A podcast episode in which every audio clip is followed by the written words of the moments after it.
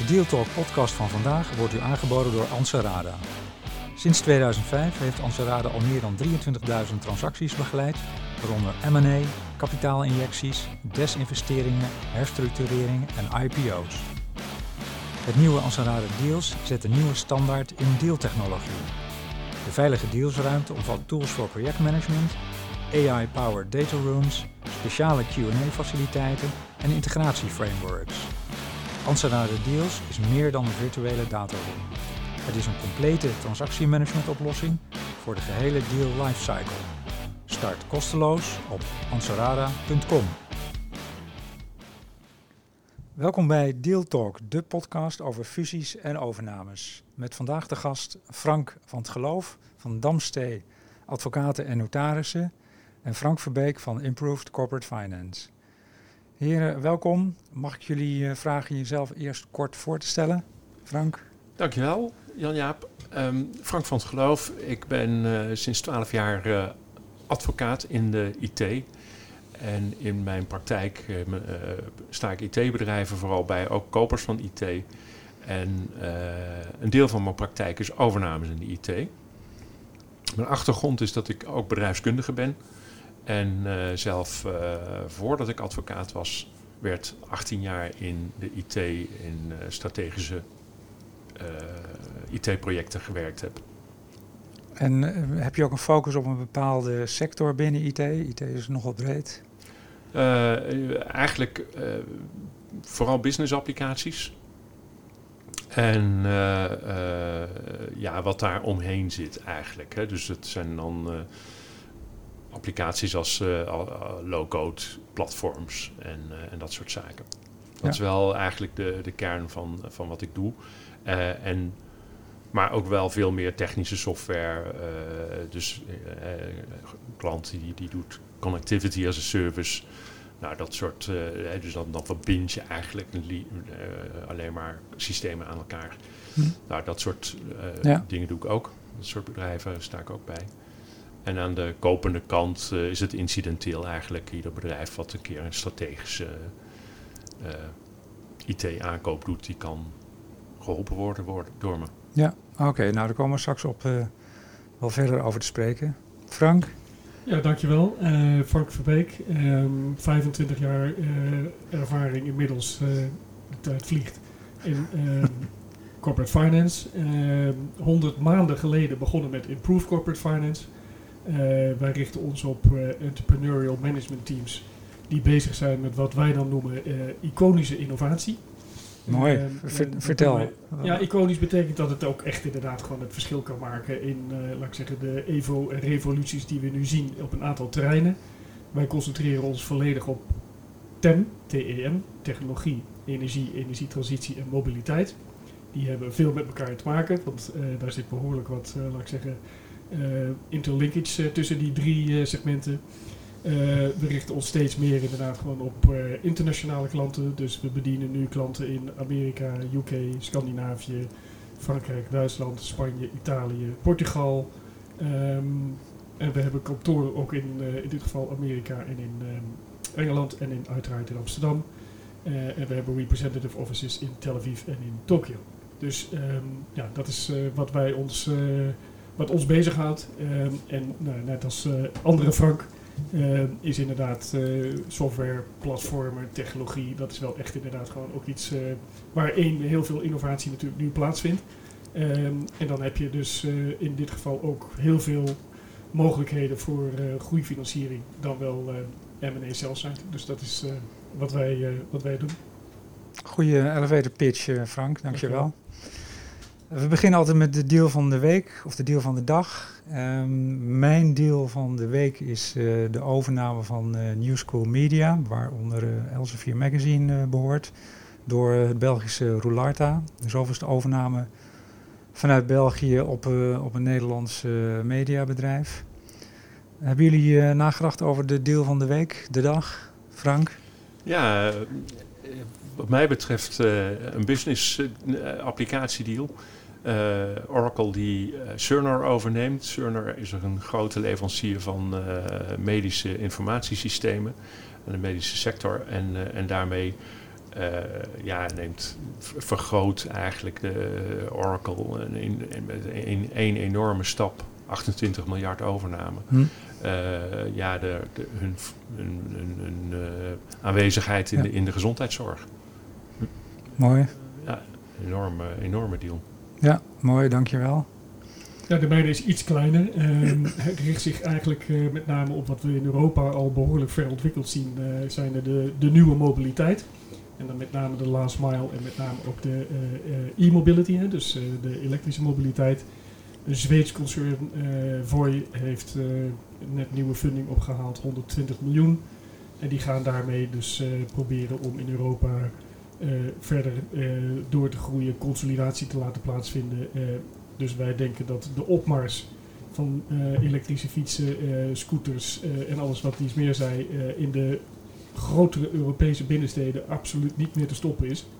Um, dus laat ik zeggen, alles wat te maken heeft met zeker vervuilende automobiliteit moet zich serieus zorgen gaan maken.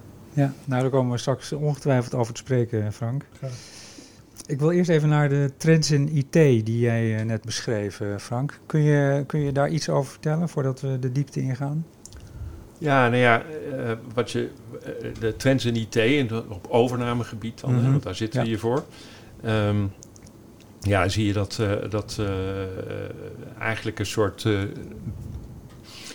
waterval-effect is van de grote bedrijven zoals Oracle, wat waar we het net over hadden. maar ook ja, Google is natuurlijk, Facebook zijn natuurlijk hele grote partijen die, en Amazon die, die heel veel grote overnames doen. En wat je ziet is dat uh, in de kleinere overnames dat daar dan heel veel gebeurt op private equity gebied. Omdat dat natuurlijk heel aantrekkelijk is om, om groeikapitaal te gaan verstrekken. Zodat je uh, ja, een bedrijf klaarstoomt eigenlijk als overnameprooi voor de echte grote fintech bedrijven, grote, de grote IT bedrijven. En, uh, en, en daardoor zie je dat die hele IT-markt eigenlijk enorm in de lift zit. Uh, zowel in, in dynamiek als in, uh, als in waarde. En is daar een, een, versnelling waarneembaar in die M&A-dynamiek? Of is het iets wat nou ja, gaandeweg steeds belangrijker wordt? Mm, ja, ik denk dat op dit moment het wel heel actief is. Er gebeurt gewoon wel veel, heb ik het idee. het is, eh, bedrijven die, eh, die eh, eigenlijk al wat langer op de lijst staan, die gaan nu allemaal de deur uit. Weet je, het is... Ja, en heeft het ook te maken met de, de, de entree van venture capital? Of heeft het te maken met de, de alomtegenwoordigheid van kapitaal? Ja, het is met enorme liquiditeitsbeschikbaarheid ook. Hè. Het geld is er gewoon en er moet ergens naartoe ja, waar ga je het dan insteken? Uh, daar waar, uh, waar je denkt dat het meeste toekomstmuziek in zit. En toekomstmuziek in de zin van, wat heeft een koper over voor, voor een onderneming? En ja, die, die ratio's die liggen zo heel anders in die IT dan, dan in andere bedrijfstakken. Dat... Ja, en je, ziet in IT uh, zelf ook een, een, een digitale transformatie. Hè, van de, de, de, klassieke systemen naar SaaS-oplossingen. Zit daar vooral de groei? Ja, dat, dat is zonder meer zo. Als je, als je nu kijkt naar eigenlijk het hele Office-landschap, hoe snel dat van, van, van on-premise of, of hosted nu naar echt volledig cloud. Hè. Bijna, bijna niemand gebruikt meer iets anders dan Office 365 van Microsoft.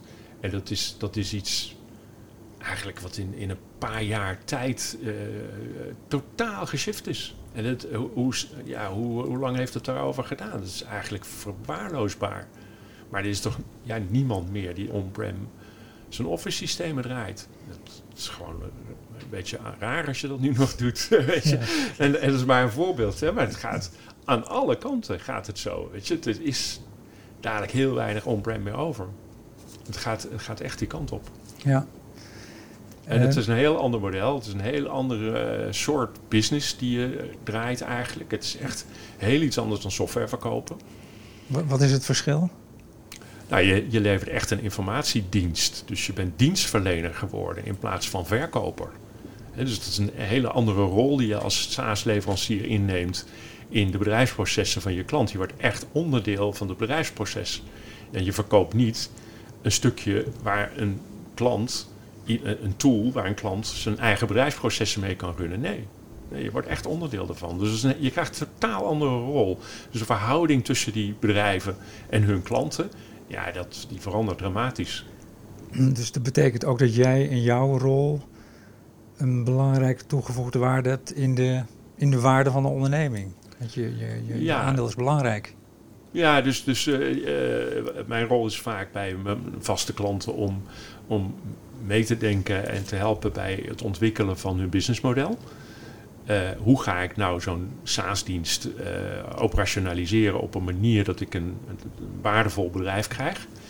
En ja, dat, dat laatste, het waardevolle bedrijf krijgen.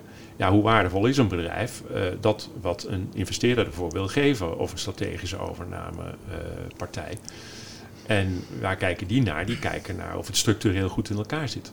En, en, en of er uh, geen rare risico's in zitten. Hè? Want het is natuurlijk als je onderdeel van je bedrijfsproces van je klanten wordt. Ja, dan heb je opeens een heel ander risicoprofiel. Dat moet je wel managen. Als je dat niet managt, dan, dan bouw je iets waardeloos op. En dat wil eigenlijk geen enkele ondernemer. Hm, nee. Data worden natuurlijk steeds belangrijker. En binnen die data en de data services zie je de toenemende invloed van uh, artificial intelligence. Zie je dat ook binnen jouw uh, vakgebied? Ja, nou, artificial intelligence is wel uh, nu snel groeiend. ik denk dat we in de kinderschoenen staan als het gaat om artificial intelligence. En ik denk dat de komende 10 jaar, 10, 15 jaar, gaan er heel dramatische dingen veranderen in dat hele informatielandschap. Omdat artificial intelligence heeft de potentie om, om alles wat we nu normaal vinden, totaal weer op zijn kop te zetten. En dat gaat ook gebeuren. En uh, ja, je ziet nu dat, daar, daar zie je dan echt venture kapitaal uh, heel erg actief. Want heel veel van die artificial intelligence initiatieven van, van uh, kleine, kleine initiatiefnemers, die zijn super risicovol. Er zijn er heel veel van. Uh, dat kan heel makkelijk misgaan. Maar de, je hoeft maar net het pareltje te hebben wat het goed gaat doen. En daarmee kun je de wereld veroveren. Ja. En zo wordt er ook naar gekeken. Dus daar is heel veel gaande in die artificial intelligence.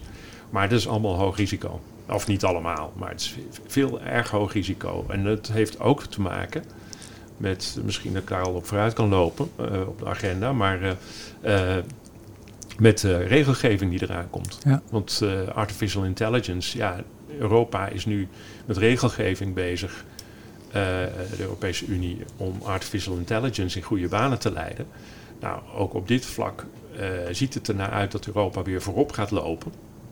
En, en wat maar, maar ja, de, de ideeën rondom die regulering, daar, daar is nog heel veel discussie over. Het is heel discutabel ook wat de manier waarop de EU dat nu van plan is. Het is behoorlijk restrictief. Dus ik denk dat in Europa kan, kan de onzekerheid rondom die regelgeving echt wel een rem zetten op de groei van artificial intelligence. Ja. En dat kan Europa weer in een nadelige positie brengen ten opzichte van China en Amerika. Ja. Waar ik niet verwacht dat, het, dat er dit soort remmende regelgeving in de maak is. Nee, dat weet ik trouwens niet zeker, maar ik denk niet dat dat, uh, dat, dat het geval is. Uh, en en ja, dat, dat, dat gaat wel echt ook die dynamiek beïnvloeden, denk ik. Ja. Even terug naar de deal size. Wat is de gemiddelde dealgrootte van de deals die jij doet? Nou, dat varieert van, uh, van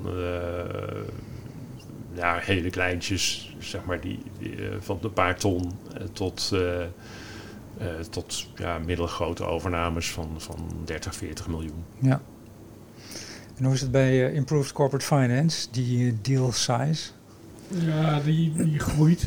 dat heeft vooral te maken ook met zeg maar de internationale dimensie die daar een rol in speelt. Dus veel van de transacties die wij doen, die zijn in ieder geval cross-border, maar vaak zelfs cross-continentaal. Um, Amerikanen shoppen tot nu toe in ieder geval graag in Europa en zeker in laat ik zeggen, West- en Noord-Europa vanwege de kwaliteit van managementteams, de manier waarop uh, de ondernemingen zijn opgezet en het feit dat die ondernemingen ook heel schaalbaar zijn opgezet. Met andere woorden, ze hebben daar inderdaad behoorlijke bedragen voor over. Ehm, en wij zitten dan bijna helemaal toevallig, niet echt, in de categorie waar ehm, een inhaalslag moet komen. En daar is de fear of missing out behoorlijk aanwezig. En dan zie je dat ja, grotere corporates uiteindelijk de slag niet willen blijven verliezen. En daar vliegen de waarderingen inderdaad behoorlijk omhoog. Ehm, overigens wel met het idee dat de markt, die er misschien nu nog niet in zijn omvang volledig is, er wel aan zit te komen. Dus het zijn wel echt met name acquisities en growth capital funding op basis van de groei die we nou, niet helemaal kunnen voorspellen. Overigens alle voorspellingen die we tot nu toe hebben gezien, uh, die zijn allemaal niet uitgekomen, want het was allemaal eerder.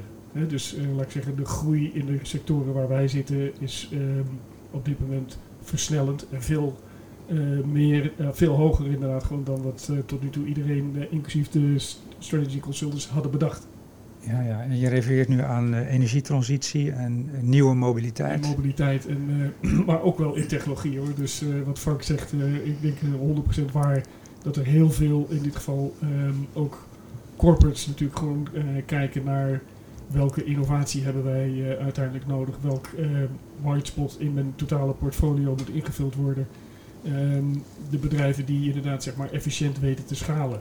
Onder andere overigens ook door AI uh, en ook door, ik denk inderdaad gewoon heel veel tijd en aandacht en moeite geïnvesteerd te hebben in met name ook het hele security stuk. Hè? Want uh, nou eerlijk zijn, dat is ook wel een van de dingen die echt voor elkaar moet zijn.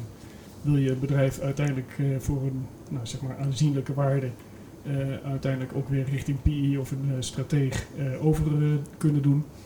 Um, ja, en, en ja, er zijn een paar van die tegeltjeswijsheden. Uh, software rules the world. Um, dat zien we op alle vlakken. Ja, is, is dat ook een, een van de trends die je ziet bij M&A in energietransitie? Absoluut. Ja? Um, kun je, het gaat heel veel, jij zei het zelf al, uh, data. Uh, ja. nou, dat is nog een andere tegelwijsheid. Data is de new oil. Dat maakt ook dat uiteindelijk inderdaad partijen met die gegevens en dus de intelligentie die daar inderdaad uit te halen is, veel beter besluiten kunnen nemen over, uh, nou één, waar zitten bij wijze van spreken de operationele risico's. Ook daar zit behoorlijk wat AI in, dus er zit ook voorspellend vermogen in. Um, en alles wat te maken heeft, heeft met inderdaad de energievoorziening, uh, de uiteindelijke dynamiek die daar op dit moment in is. Um, inclusief, uh, nou ja, zelfs, ik geloof dat het drie keer in de afgelopen periode gebeurd is dat Amazon met AWS uit de lucht was. Dus uh, het kan maar verkeren. Dat uh, uiteindelijk zeg maar, de, de uiteindelijke toeleverancier van uh, energie stopt. Dus um, ja, daar zien wij daadwerkelijk wel het een en ander in blijven gebeuren. Dus energie en de software en de data en de intelligentie, ja, dat is echt helemaal totaal verknoopt. Kun je een voorbeeld geven van zo'n deal waarin al deze componenten samenkomen? Um, nou ja, dat is dus, uh, laat ik zeggen, uh, bij een aantal. Uh, nou, ja, er zijn wel een aantal transacties die of onderweg zijn of inderdaad gedaan zijn, waarbij software daadwerkelijk het, het verschil maakt in het operationeel laten zijn van. Um, dat zit dan zowel op de satellieten, die inderdaad in dit geval energie netwerken uiteindelijk uh, controleert. Uh, Australisch bedrijf heeft net funding opgehaald. daar, zit, daar zitten echt wel een aantal grote organisaties ook achter om te zorgen dat datgene wat met dat hele inspectie- en controlestuk te maken heeft, dat dat op orde is. Um, we zien natuurlijk in Nederland een aantal zeg maar partijen uh, onderdelen moeten verkopen om uh, uiteindelijk aan de ver verplichting te kunnen voldoen uh, dat de netwerken blijven draaien. en of het nou Enexis is of Alliander of nou, de voor ons bekende energiepartijen. Die hebben echt enorme investeringen te doen in alles wat met de infrastructuur te maken heeft. Ja, mooi, goed verhaal. Um, 2021 was ook het jaar van de specs. Um, heeft een van jullie daar nog mee te maken gehad? Zeker, we hebben er één mogen doen. Uh, Wallbox uh, uiteindelijk mogen begeleiden. Uh, samen met Barclays. en die zijn in het Q2 zijn die uiteindelijk naar de New York Stock Exchange gegaan. met een koers volgens mij nu ergens rond de 13,5, 14. dus die staan in ieder geval boven de introductiekoers. En ja, eigenlijk eh, was dat wel een van de laatste, want eh, in de spec-dynamiek is behoorlijk wat gebeurd. Eh 2021 was niet eens inderdaad zeg maar, het echte jaar voor de specs, maar misschien nog wel 2020. Als je het hebt over waarom specs in 2021 zoveel impact hadden, is dat met name eh, de specmarkt aan het opdrogen was. En ik zeg was, eh, dus de periode zeg maar, tussen juni en nu, eh, daar hebben we echt eh, gezien dat eh, voor heel veel specs het vinden van een target onmogelijk bleek. Voor heel veel specs die wel een target hadden gevonden, was het bijna onmogelijk inderdaad gewoon om wat ze dan noemen de pipe investors te vinden. Ehm, en wat we ook zagen is, en nog steeds zien, is dat van degenen die inderdaad uiteindelijk als investeerder mee zijn gegaan in het launchen van een spec, dat die, eh, zodra ze de mogelijkheid krijgen, eh, eigenlijk eh, hun redemptiemogelijkheden inderdaad gewoon benutten en dus niet meedoen in de uiteindelijke listing. Dus laat ik zeggen, de, de funding die uiteindelijk nodig is om een bedrijf met voldoende groeikapitaal op de beurs te krijgen, die dynamiek die is echt heel erg zichtbaar geworden. En er staan nu, ik denk een kleine 300 specs nog steeds te wachten op een target. Hmm. Met een gelimiteerde looptijd, want ze moeten dat wel doen binnen zeg maar 18 tot 24 maanden, de meeste. Dus ehm, we zien wel iets van een terugkeer inderdaad gewoon van de interesse in specs. Maar eh, zo wij spreken soepel als het was eind 20, begin 21, eh, zo moeizaam is het nu. We hadden het net even over de, de opkomst van, eh, van private equity in IT-services. Klopt het dat ook de venture capital maatschappijen steeds meer in die markt zich gaan bewegen? Of is dat, is dat een no-brainer? En is dat, eh, wa- waren die er eigenlijk altijd al? Weet je dat? Ja, nou ja, het is een beetje afhankelijk van hoe je venture capital eh, definieert natuurlijk. eh, dus, eh, maar ja, het is de, de, de, de, zeg maar de venture capital, private equity, die in de wat kleinere, risicovollere ondernemingen investeren. Ja, dat is wel iets wat op de, gaande is, denk ik. Ja. Hoe eh, kijken jullie in de algemeenheid terug op, eh, op het jaar 2021? Ja, ehm, ik denk dat er geen eh, van de uiteindelijke corporate finance kantoren eh, een rustig 21 heeft gehad. Eh, de deal dynamiek was eh, uitermate eh, hoog. Ehm, wij hebben ons beste jaar ooit eh, gehad. Eh, dat heeft echt alles te maken met het feit dat er, eh, nou, wat eh, mijn collega Frank al zei, er is veel kapitaal, zowel bij investeerders als ook bij corporates. Ehm, het is ook kapitaal wat op dit moment natuurlijk niet rendeert. eh, dan ehm, uiteindelijk inderdaad zeg maar via het doen van deals. Ehm, dus eh, volgens mij zijn we weer eh, terug op een soort hoogtepunt in alles wat te maken heeft met zowel investeringen als M&A. Dus 2021 ehm, is wat mij betreft de voorbode voor wat we de komende jaren blijven zien. Heel veel interesse in een aantal heel goed geselecteerde segmenten. Hoe kijk jij terug op het afgelopen jaar? Ja, ik, sluit me daar helemaal bij aan. Het is eh, heel bijzonder, denk ik. Dus ja, het is gewoon heel, heel actief. Ja. En ik denk dat de belangrijkste eh, drijfveer daarachter toch de, de enorme liquiditeitsbeschikbaarheid is. En als we nu even naar voren kijken, 2022. Ehm, volgens een onderzoek van KPMG zien we een ehm, ja, toch al wat eh, st- strakker fiscaal beleid, zoals het zo mooi heet. Ehm, ehm, nog steeds hoge waarderingen. Ehm, een enorme beschikbaarheid van kapitaal. Wel een, eh, strengere, heftige competitie. Misschien ook verstoringen in de distributieketen. Hebben jullie daarover nagedacht, over de, de, de, de parameters van eh, 2022? Ja, zeker. Ehm, kijk, eh, ja, die distributieketen die is nog wel een tijdje verstoord. Eh, dat heeft ook wel echt te maken inderdaad met een inhaalvraag. En met eh, volgens ons ook wel de uiteindelijke pieken en dalen, onder andere vanwege nou, zeg maar, COVID-gerelateerde onderwerpen. Ja. Daar zijn we nog niet vanaf. Ehm, we zien wel dat zeg maar de, de grootste supply issues, dat daar heel snel op geacteerd is.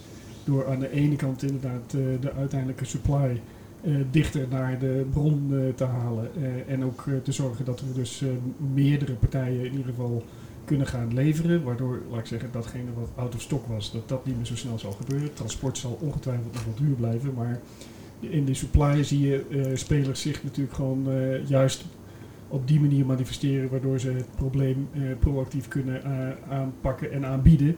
Dus eh, wij vermoeden dat, laat ik zeggen, de competitie en de marktdynamiek dat eh, inderdaad eh, uiteindelijk gaat oplossen op die manier. De beschikbaarheid van het kapitaal, ja, die blijft. Die blijft enorm.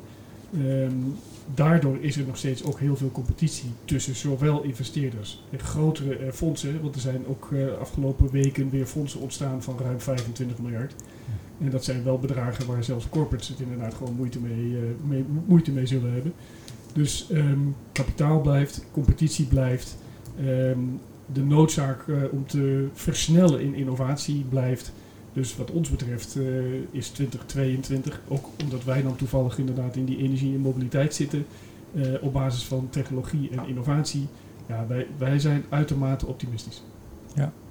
En hoe kijken jullie aan tegen die, eh, die, die variabelen, macro-economisch? eh, Nou, wat ik een hele interessante vond eh, van KPMG, die ze als eerste noemen, is high valuation. En dat is natuurlijk een beetje raar, want wat is nou de verklarende factor van high valuation? Nou, de belangrijkste factor is high valuation. En, ja, Verklaar je nader. ja, maar dat is wat er eigenlijk staat. Hè? Ja. Dus, en ik, dat, daar zit wel wat in. Hè? Ik zal, zal het weer even eh, specifiek toe, toe, toespitsen op de, op de, op de IT-bedrijven en eh, Ja. op de IT-sector. Maar eh, eh, ja, wat je, wat je ziet is dat er een enorme toename is aan indexbeleggen. En dat gecombineerd met het feit dat de, de, de GAFAM, eh, om ze maar even weer zo te noemen, Google, Apple, eh, Amazon, Facebook, Microsoft, echt de grote reuzen, ja, die maken inmiddels zo'n groot deel van de indices uit. Dat als je index gaat beleggen, ja, dan is de hoge waardering van die bedrijven de, inderdaad voor een deel, voor een belangrijk deel, de oorzaak van de hoge waardering van die bedrijven. Dus dat is, dat is een, een, een zichzelf versterkend Mm. effect. En juist het indexbeleggen, die, die, die versterken dit soort trends enorm. En dat zie je denk ik, dat, dat kan bijna niet anders als je ziet hoe hoog die waarderingen zijn van eh, deze bedrijven. Maar dat geldt bijvoorbeeld ook voor een Tesla. Ja. Hoe komt zo'n Tesla aan zo'n idioot hoge waardering? Ja, dat komt omdat ze zo'n he- hele hoge waardering hebben. Ja, en, en, en je ziet dan eh, dat die hele markt die volgt. Hè, dus die enorme waardering aan de bovenkant, ja, die hebben tot, tot enorme waardevermeerdering van eigenlijk de hele sector tot Ja. gevolg. Ja. Dus ik denk dat dat, dat ik vond het een in- interessant iets dat ze dat zo opschrijven. En ik weet niet of ze die, dit mee bedoelden hoor, maar ehm, dit is wel een, een factor die bovenop die, die eh, eh, andere Frank al noemde. Een hoge valu- valuation, laten we eerlijk zijn, is ook altijd natuurlijk gerelateerd aan de cost of capital. Eh, en de cost of capital is natuurlijk nog steeds echt extreem laag. Ja. Dus ehm, ik vind zo'n statement eh, dat een waardering hoog is, ja, eh, dat, die, die staat nooit op zichzelf. Dat heeft uiteraard een oorzaak. En als kapitaal goedkoop is en je kunt dus overnames doen, sterker nog, vanuit corporates gezien moet je ze doen, ja, dan is een waardering inderdaad, laat ik zeggen, ten opzichte van misschien bepaalde momenten in de historie hoog. Maar misschien relatief waar we nu staan helemaal niet.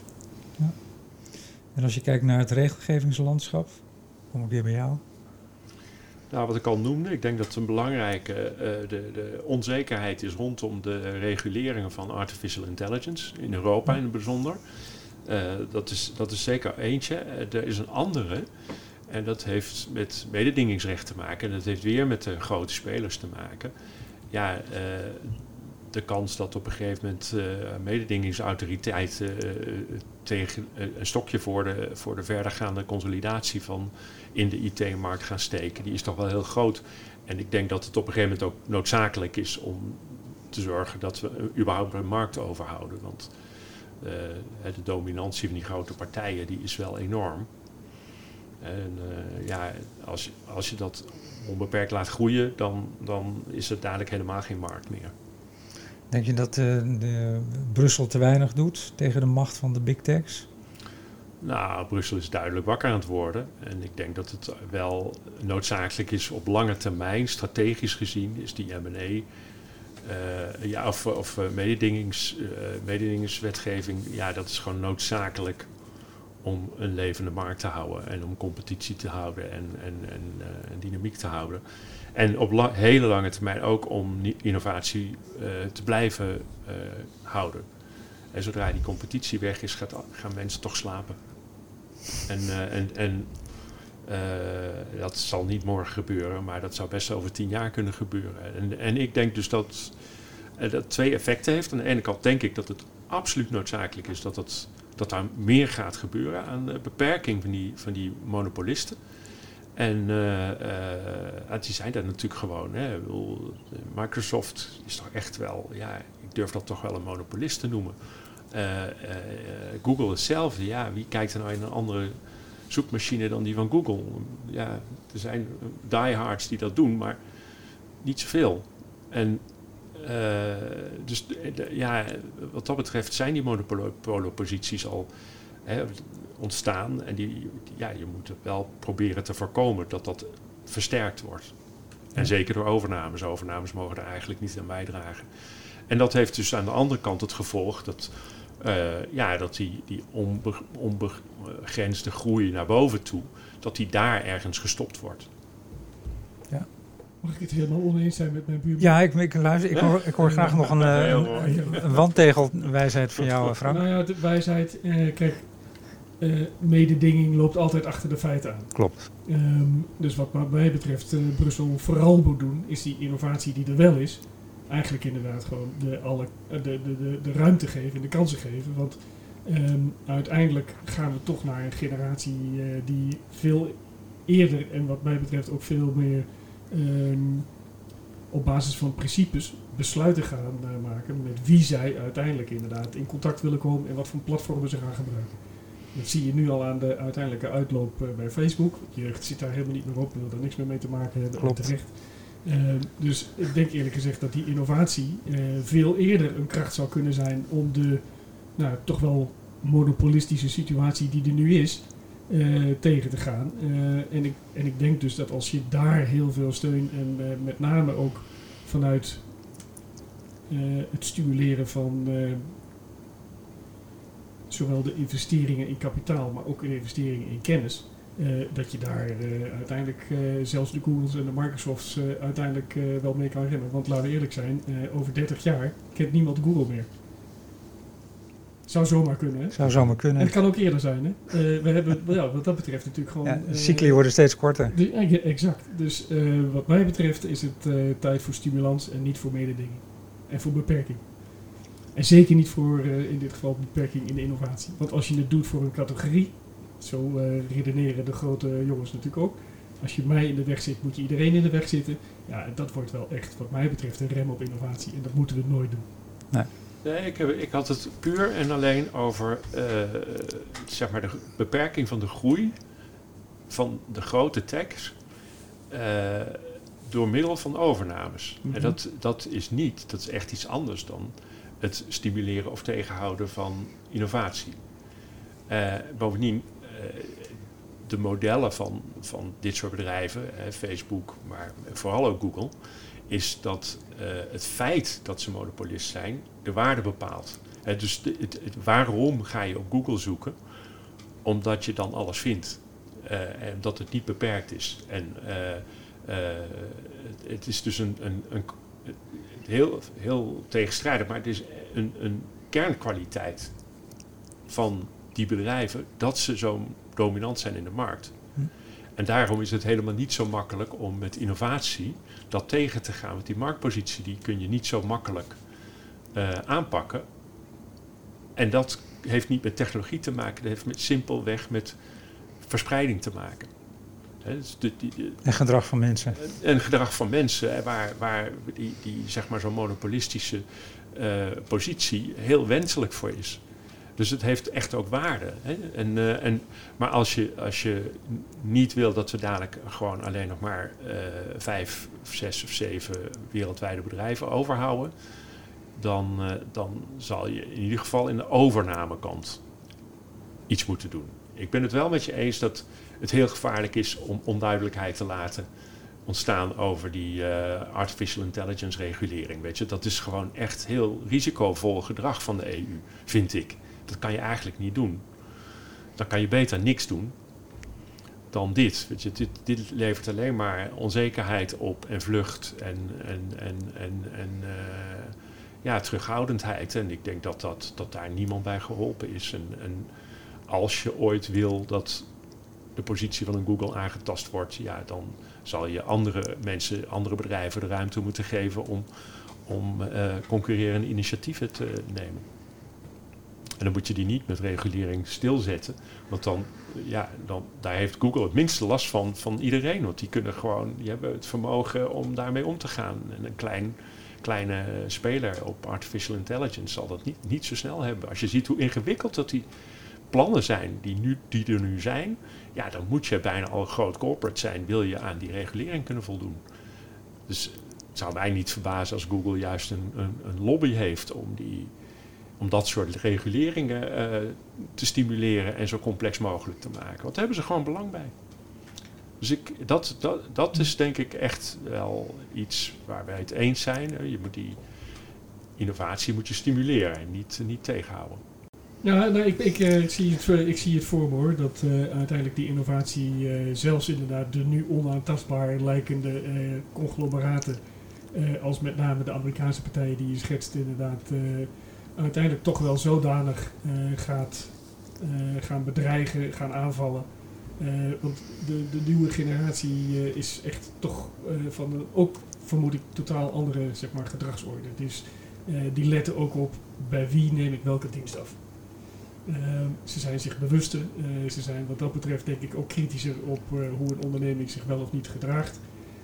dus als die innovatie ook bij dat sociale aspect aansluit en dus met name ook het hele open platform traject inderdaad weet te claimen, ja, dan gaat zelfs inderdaad door Microsoft of en Apple, hoewel ze natuurlijk bizarre vermogens hebben om het nog een hele lange tijd vol te houden, prima.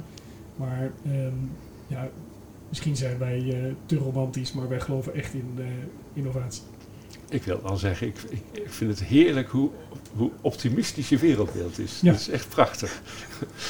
ja, nee, vind ik echt leuk. Ja. We gaan het zien in uh, 2022, heren. Zeker. Zo wordt een mooi jaar. Hartelijk dank voor jullie komst. Graag gedaan. Dankjewel. Bedankt. U heeft geluisterd naar Deal Talk de Deal Talk podcast van vandaag wordt u aangeboden door Ansarada. Ansarada Deals is meer dan een virtuele dataroom. Het is een complete transactiemanagement oplossing voor de gehele deal lifecycle. Start kosteloos op ansarada.com.